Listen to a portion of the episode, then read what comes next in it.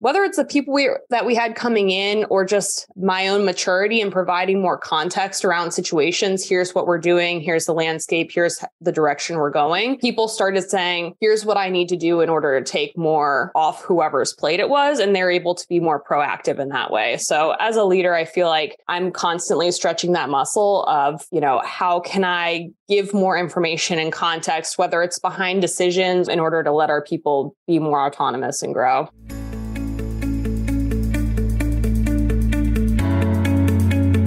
Welcome to the Second in Command podcast, produced by the COO Alliance and brought to you by its founder, Cameron Herold. In the Second in Command podcast, we talk to top COOs who share the insights, strategies, and tactics that made them the chief behind the chief. And now, here's your host, Cameron Herold. Ladies and gentlemen, welcome to the Second in Command podcast, where we unveil the heroes behind successful organizations. Today, we've got a remarkable guest with us, Christine Watts, who's the head of customer success at a software platform called Ninety.io. Christine has been the driving force between Ninety.io's incredible growth, taking the company from 25 to 120 employees in just three years. They've also secured two rounds of funding in their Series A and B rounds, propelling them to new heights, allowing them to add some incredible new employees as well. Their software is being used by EOS implementers and integrators in 26 countries, making a global impact. And Christine's expertise extends to knowing when to say no to clients whose software feature requests don't align with the company's vision. Her Kolbe profile as a fact finder, 8643, greatly aids in her gathering relevant information in her role. And additionally, her ability to deliver difficult news has proven invaluable in her position.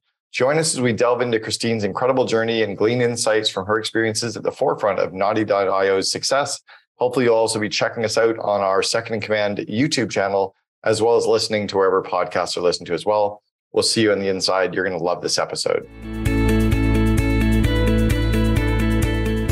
So, Christine, welcome to the Second in Command podcast. Yeah, thanks for having me. Yeah, really looking forward to learning from you today, learning about you today, and also just kind of diving in deeper into the company that you run. So, I've really been intrigued with Ninety.io for a few years now, a bunch of years. I think I, I bumped into Gino Wickman, who started Traction probably 12 years ago now. And you guys kind of got involved in and around the EOS space pretty early in building software. Can you walk us through that kind of path where you got for, or how you got to where you are today? Yeah, so we were started, there were three founders, two of them were EOS implementers. And so it was kind of a product that came out of them coaching, you know, Mark, our CEO right now, will talk about how he's had the vision for, you know, 10 years before that time frame even too. But we got started as a product that was kind of just generic in the marketplace for business management. And we said we were compatible with EOS because we didn't have a licensed relationship. And so um, a lot of EOS implementers used us and loved us. And then eventually we kind of moved into more of a formalized partnership with EOS over the years. But we got started in 2016, launched out of uh, beta in 2017, and I joined in January 2017 um, as the first non developer. So there were, there were two developers on board, and then it was just the three founders, other than that. And and saying that it was kind of compatible with EOS, was it by design? Like, did they intentionally say, "Hey, it looks like EOS is," because that was almost at the pinnacle of EOS's growth as well. Yeah, exactly. And it was it was really interesting initially. So we we were completely in that community, right? So going to the conferences, you know, the very first conference and working within the community of coaches. But software was a very new concept to people in terms of they had always been taught software is bad. So software means you're distracted, you're not in the meeting room when things are happening. And so we built it specifically around EOS, run your level 10 meetings, have your accountability chart, your VTOs right there, knowing that the world was heading in that direction. So software can be a partner and it's not like the enemy when you're going into those situations. It helps you stay on track, keep record, but there was that bit of pushback and learning curve for people when we initially launched that made ha- we had to make them feel comfortable with that concept especially the coaches well it's interesting because for years i'd said that gino really missed a massive opportunity they were training thousands of companies how to use the operating system and then after a year or two they were like okay bye bye to the implementer and it was just the visionary and the integrator kind of self implemented internally Yeah. But they didn't have they didn't have any SaaS model. They didn't have any software. They didn't have any and they were using all the systems, but there was no ability to keep them. And, and then you guys kind of came along and jumped on that. But you're expanding outside of EOS now as well. Can you talk to us a little bit about that? Yeah, that's right. And it's it's really interesting hearing the people that you talk to on the podcast too because a lot of them have roots in a specific operating system. So whether they're using scaling up or EOS or whatever it is, those kind of foundations are really important because as you're a small company, you need to have those kind of guardrails on to say we need to save ourselves from making bad decisions. Like we know the framework we need to use. But as you expand and get bigger and you have a coach and there's more complexity, being able to customize your solution to something that actually works for your organization is huge. And that's the area that we're working into now. So being able to work with partners just like EOS that have their own business operating systems, offering our own templates up for companies that might want to use those as well. And then just offering more customizable solutions like your weekly meeting. Maybe it's the same at the leadership level, but as you get into your marketing team, your ops team, finance, you have specific things that you want to pull into that meeting. Maybe you want to change the time frame, but the purpose is all the same. We need to be identifying our issues, looking at if things are on track. And so those are just all ways that we're looking to really enhance the client experience and make sure that everybody can get what they want out of it. So you, it's interesting you mentioned scaling up. So I've known Verne for 25 years, and I think he took the Rockefeller habits and overcomplicated it with scaling up. You almost need to have 200 plus employees for scaling up to work. In my mind, it's a great system, but and then I'm friends with Andy Bailey, who built the Align software, and Patrick Thean, who built the Rhythm software. Like I've known the, the, the community forever. Are you moving into that kind of more corporate or more mid-sized company operating system, or are you staying more in the small to mid-size zone? You know, we're we're really looking to hit both because like I said, you want to have the specific framework that the small, let's say 10 to 250 want to use, which is really the EOS market sweet spot.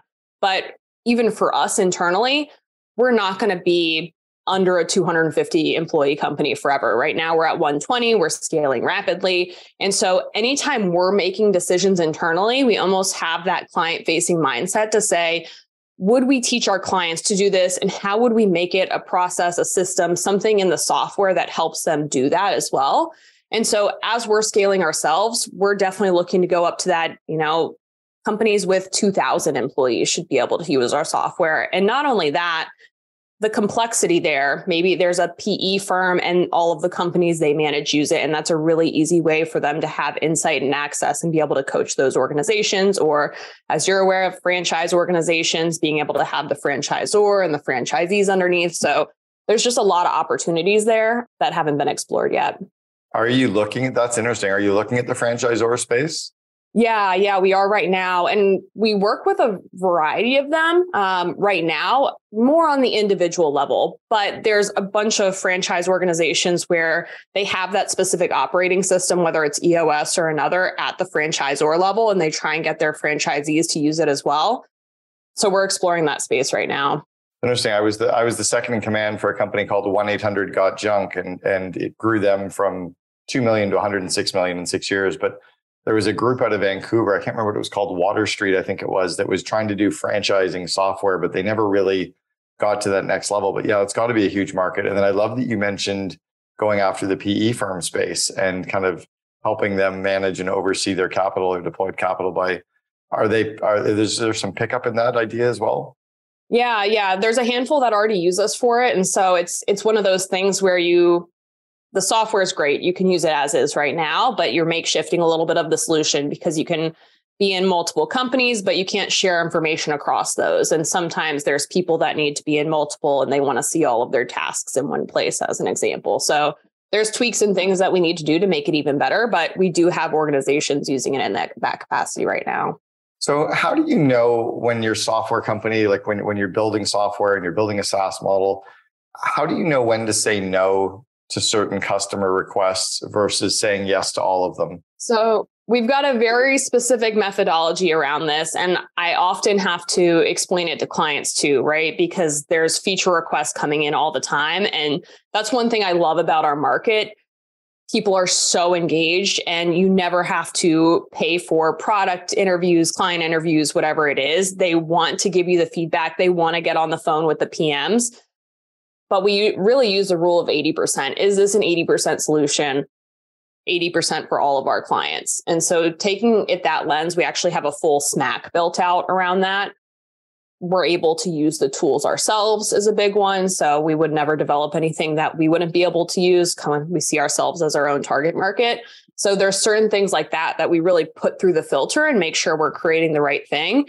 And then there's, of course, like a range of features that you're going to develop. Mark, the CEO, is on the far end of the range of I want to start building things right now that people aren't even asking for because he's got that visionary mindset. Whereas internally, the product managers are looking at, well, here's the feature requests that are coming in and, and how can we develop and create something that's going to be adding depth to the platform right now. Did, did you guys raise money? We did, yep, through Insight partners. And can, can you talk about how that process went? I don't know if you can talk about how much you raised, but what was the process of, of raising money? And, and um, what did you learn through that process? Yeah, it was interesting. I guess, um, man, was it 2020? Maybe, yeah, 2020, I think is when it really started. Because um, COVID really like we started taking off at that point. So everybody was moving to their houses or like, I need a way to, again, that conversation of something like software, which was the enemy before to a lot of companies. They're realizing, oh, I need this in order to keep all of my people on track and be able to communicate well. So we had a lot of firms reaching out to us just purely based on our numbers. Insight came along, and I don't remember too much about like that process of going through the refinement and choosing them.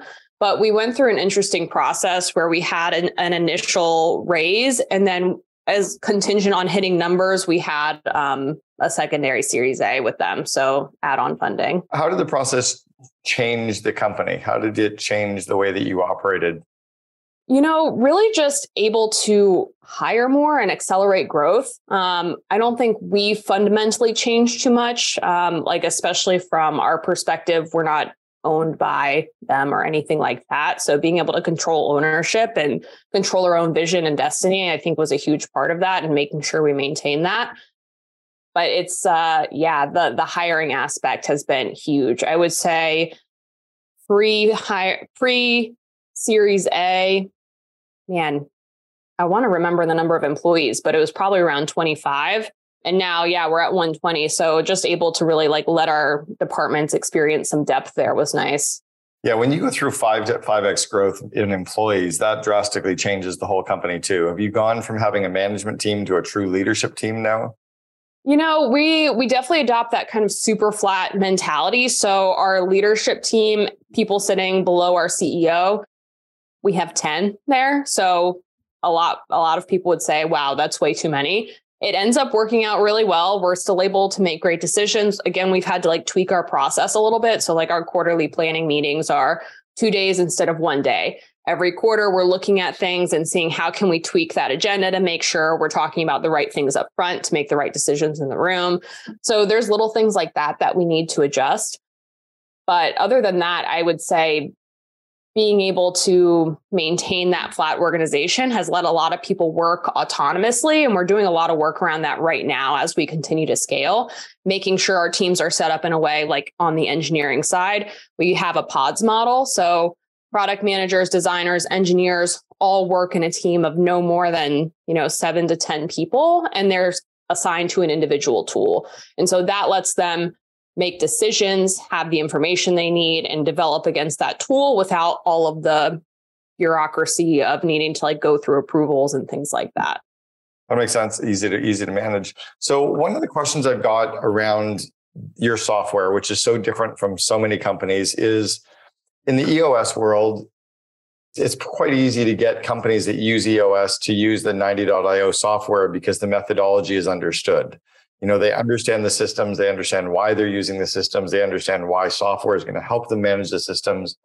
But there's lots of companies out there. In fact like the vast vast majority of companies don't use any operating system whatsoever. At least yeah. you know they've got one but it's not it's not like a scaling up or three hagway or you know it's not like a system that's branded that's been replicatable. How do you educate that market at the same time as getting them to use your software. Is there a coaching component to your software or a consulting component, or are you finding that they there's a pain point that they're they're saying I just need to get rid of the pain, so we'll figure out how to use the software?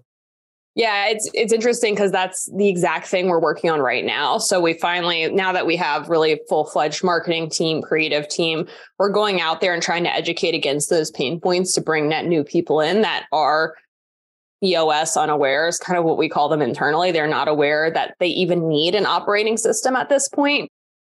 But really, this is kind of the core reason we haven't even had a sales team internally, even right now, because we have such a product market fit within these specific groups. So, really, the coaches, the OS implementers, they act as our sales force. They're the ones out there that are really identifying the client base and bringing them in. Other people find us really just organically. We probably have like a 60 40 split in terms of companies that are already have a coach and are coming to us or that are not coached.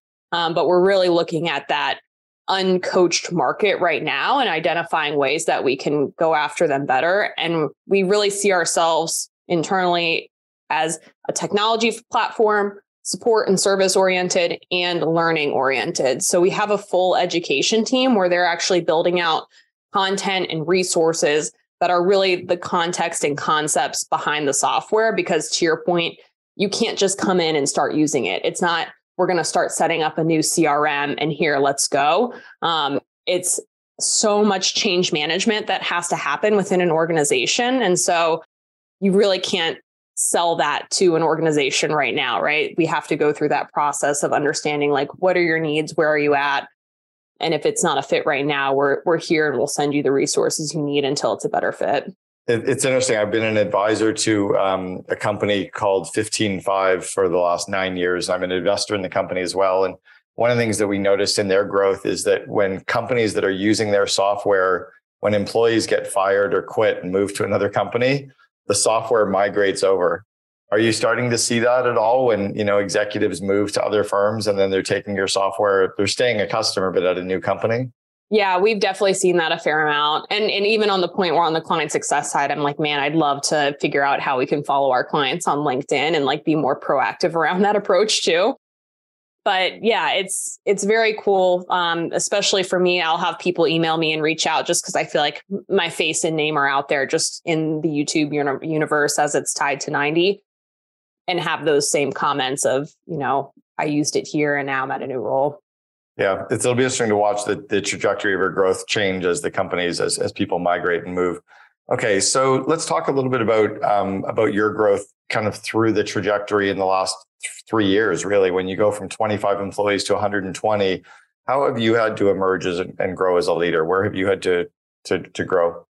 Really just the delegation aspect. And I feel like so much goes into the people that we're hiring and in the context that we're providing them. Because initially you're bringing people in and they're just asking, how can I help? How can I help? And when you're answering emails till midnight and then waking up at 6 a.m. because there's bugs and like you don't have time to even think about how somebody can jump in and help you. But we really turned a corner in terms of whether it's the people we that we had coming in or just I feel like my own maturity and providing more context around situations. Here's what we're doing. Here's the landscape. Here's the direction we're going.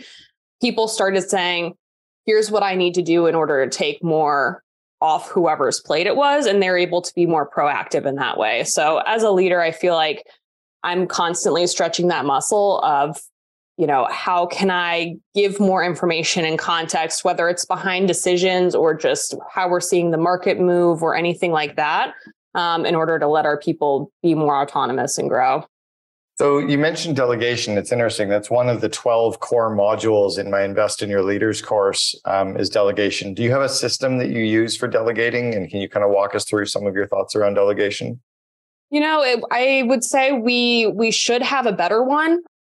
You know, there's so many things that are kind of like pre-baked into how we operate, but a, a great thing that we do have is just like essentially our responsibilities chart where you can go through every single person's roles and understand is this still important to me. And so we have that pre baked into our one on ones with managers and direct reports. How many hours are you spending on these individual roles every single week?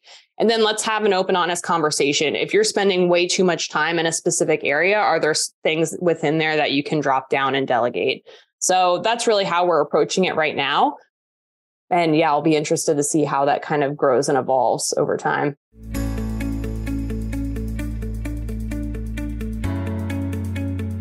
Hey, it's Cameron. Did you hear? That's right, I wrote another book.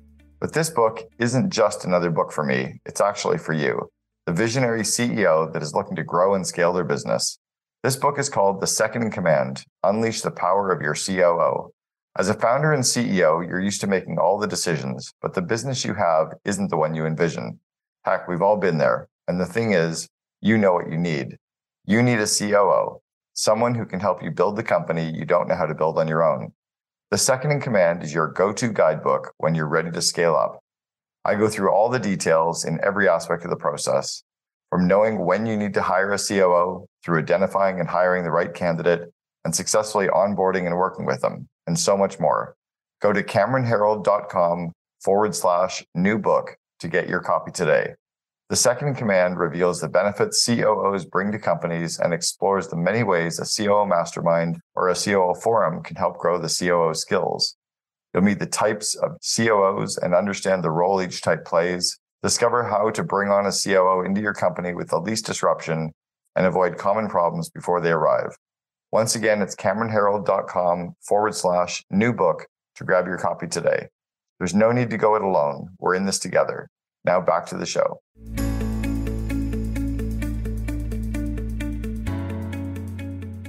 Yeah, one of my thoughts around delegation is, has been around Parkinson's law that work expands to fill the space that we give it.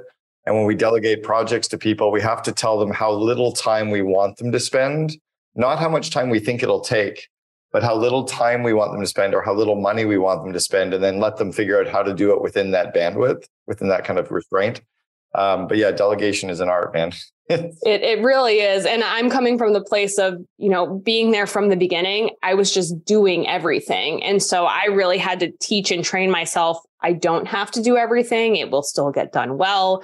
Um, so like going through that own like internal process of of letting go of things that I do like very much truly care about you know is important too. Yeah, that that's a whole other area of growth. I'm sorry I missed that component of what you were saying. Yeah, the ability to actually let go and let other people do it and free ourselves up. And one, it's, it's kind of like the to do list needs to get done, but not by you.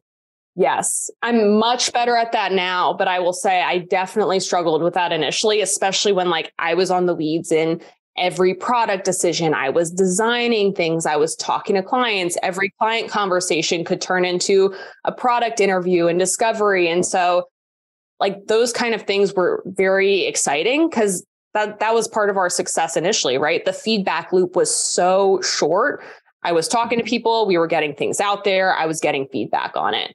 Like and that's exactly what you need for like an initial growth company. And so that's that's part of what I'm doing right now is I'm not the problem solver anymore, but figuring out the systems to put in place so that feedback loop can stay short is really important. Yeah, I love it. I have a, a former client that I used to coach 10 years ago, Suzanne Evans, and she used to figure out who to, her to do list a week in advance, figure out how many hours or minutes each task would take. And then Sunday night, she would delegate 80% of the hours before she'd started working on a single item. She forced herself to delegate 80% of her week. I'm like, fuck, that's so brilliant. Like, I suck Seriously, that's incredible. That is I, a skill. I, I, find it hard too, though. It's because it, again, like you mentioned, when you're so good at something, it's sometimes easier just to get it going versus slow it down.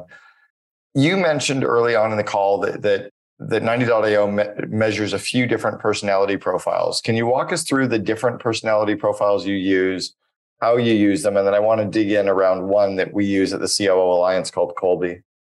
Yeah, so we use both Kolbe and Type Coach even in the interviewing process. So when we're going through hiring, and then we've also layered in print. Um, I'm not sure we've done that organization wide, but you know, through different quarterlies and things on our leadership team, we try and layer in new ones every once in a while. I would say, like you, we rely on probably Kolbe the most, I would say, in terms of thinking about our working relationship with people and if they're going to be a right fit for the seat that we're bringing them into. So it's just a great context to frame conversation around. And knowing, you know, I've got a client success operations person who is a high quick start. So knowing I probably need to coach him in terms of communication and bringing people along whatever changes he's making because his natural inclination is going to be to just go.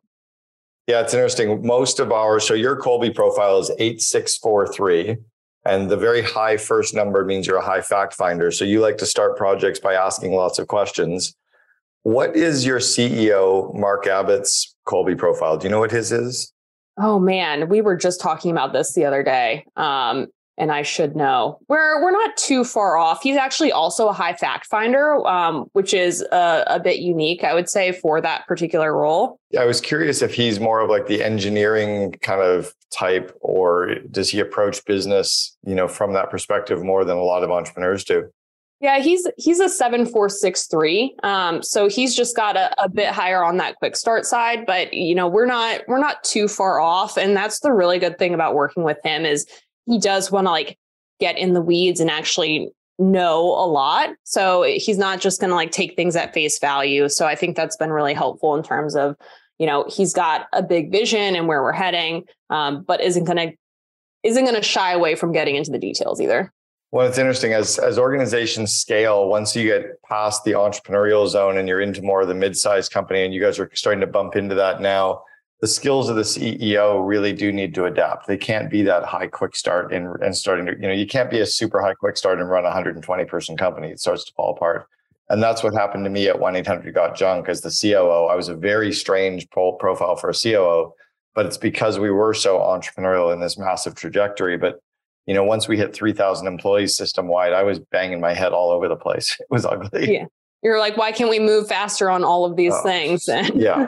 It was it was crazy. We had 330 cities and four countries and 13 operating P&Ls. I was pulling my hair out. It's funny they replaced me with the former president of Starbucks US and she came in and said what a cute little company. And I was like, fuck, it's so big.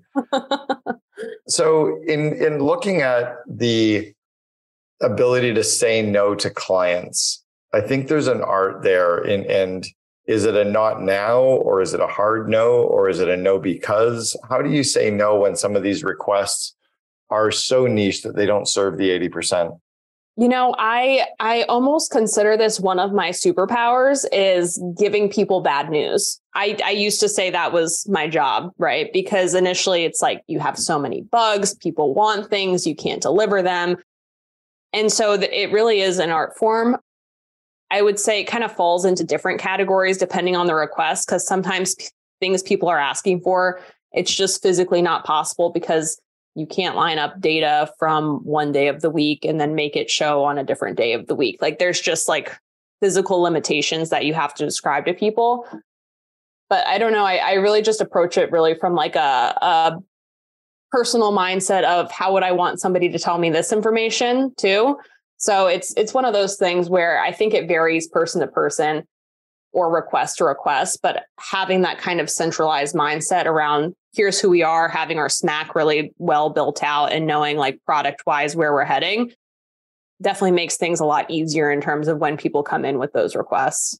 That's cool. So you said you were the first non-tech person to kind of join the company, and I'm sure there's now there's lots of you that are there that are non-tech. But um, what was it that Mark saw in you that that allowed him to continue to, you know, put more responsibility on your shoulders and and give you bigger parts of the organization to scale and to run? You know, I don't I don't know. Um like was it given to me or did I take it? I, I don't know because even like coming in, so initially I was client success and marketing, and I saw the founders giving the developers direction. And I was like, well, I'm just going to step in here and kind of be this middle person. So then I ended up in this product seat. And so I feel like maybe it was a combination of both things with me feeling like I know how to fix this problem or set things up in a better way. And so I'm just going to jump in, maybe sometimes without asking.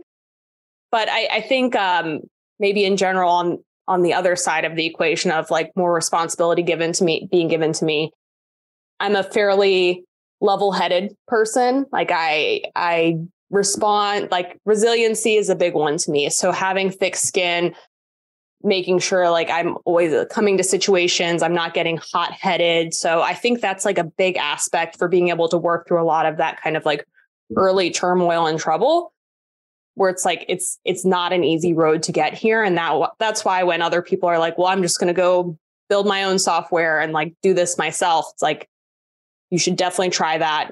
Good luck to you. You know, you've had client, we've had clients that have told us that before. It's like, I know you'll be back in six months. Love to talk to you about it. I'll even give you some tips, but it's not going to be something you can just go set up on your own. Who do you compete with from the operating software point of view? Have you got competition out there that you're directly competing with? And is it a competitive market or is it still a fairly early stage market? Really early stage um, when we got started. And I think companies are just starting to become more established within it. So we've got a, one other one that came up with us specific to the EOS market, and they no longer are. Now we're the only licensed provider of EOS software. So I would still consider them um, as far as like in that business operating space. And then you mentioned Align earlier. They're pretty much like in that competing space as well, just offering a business operating system.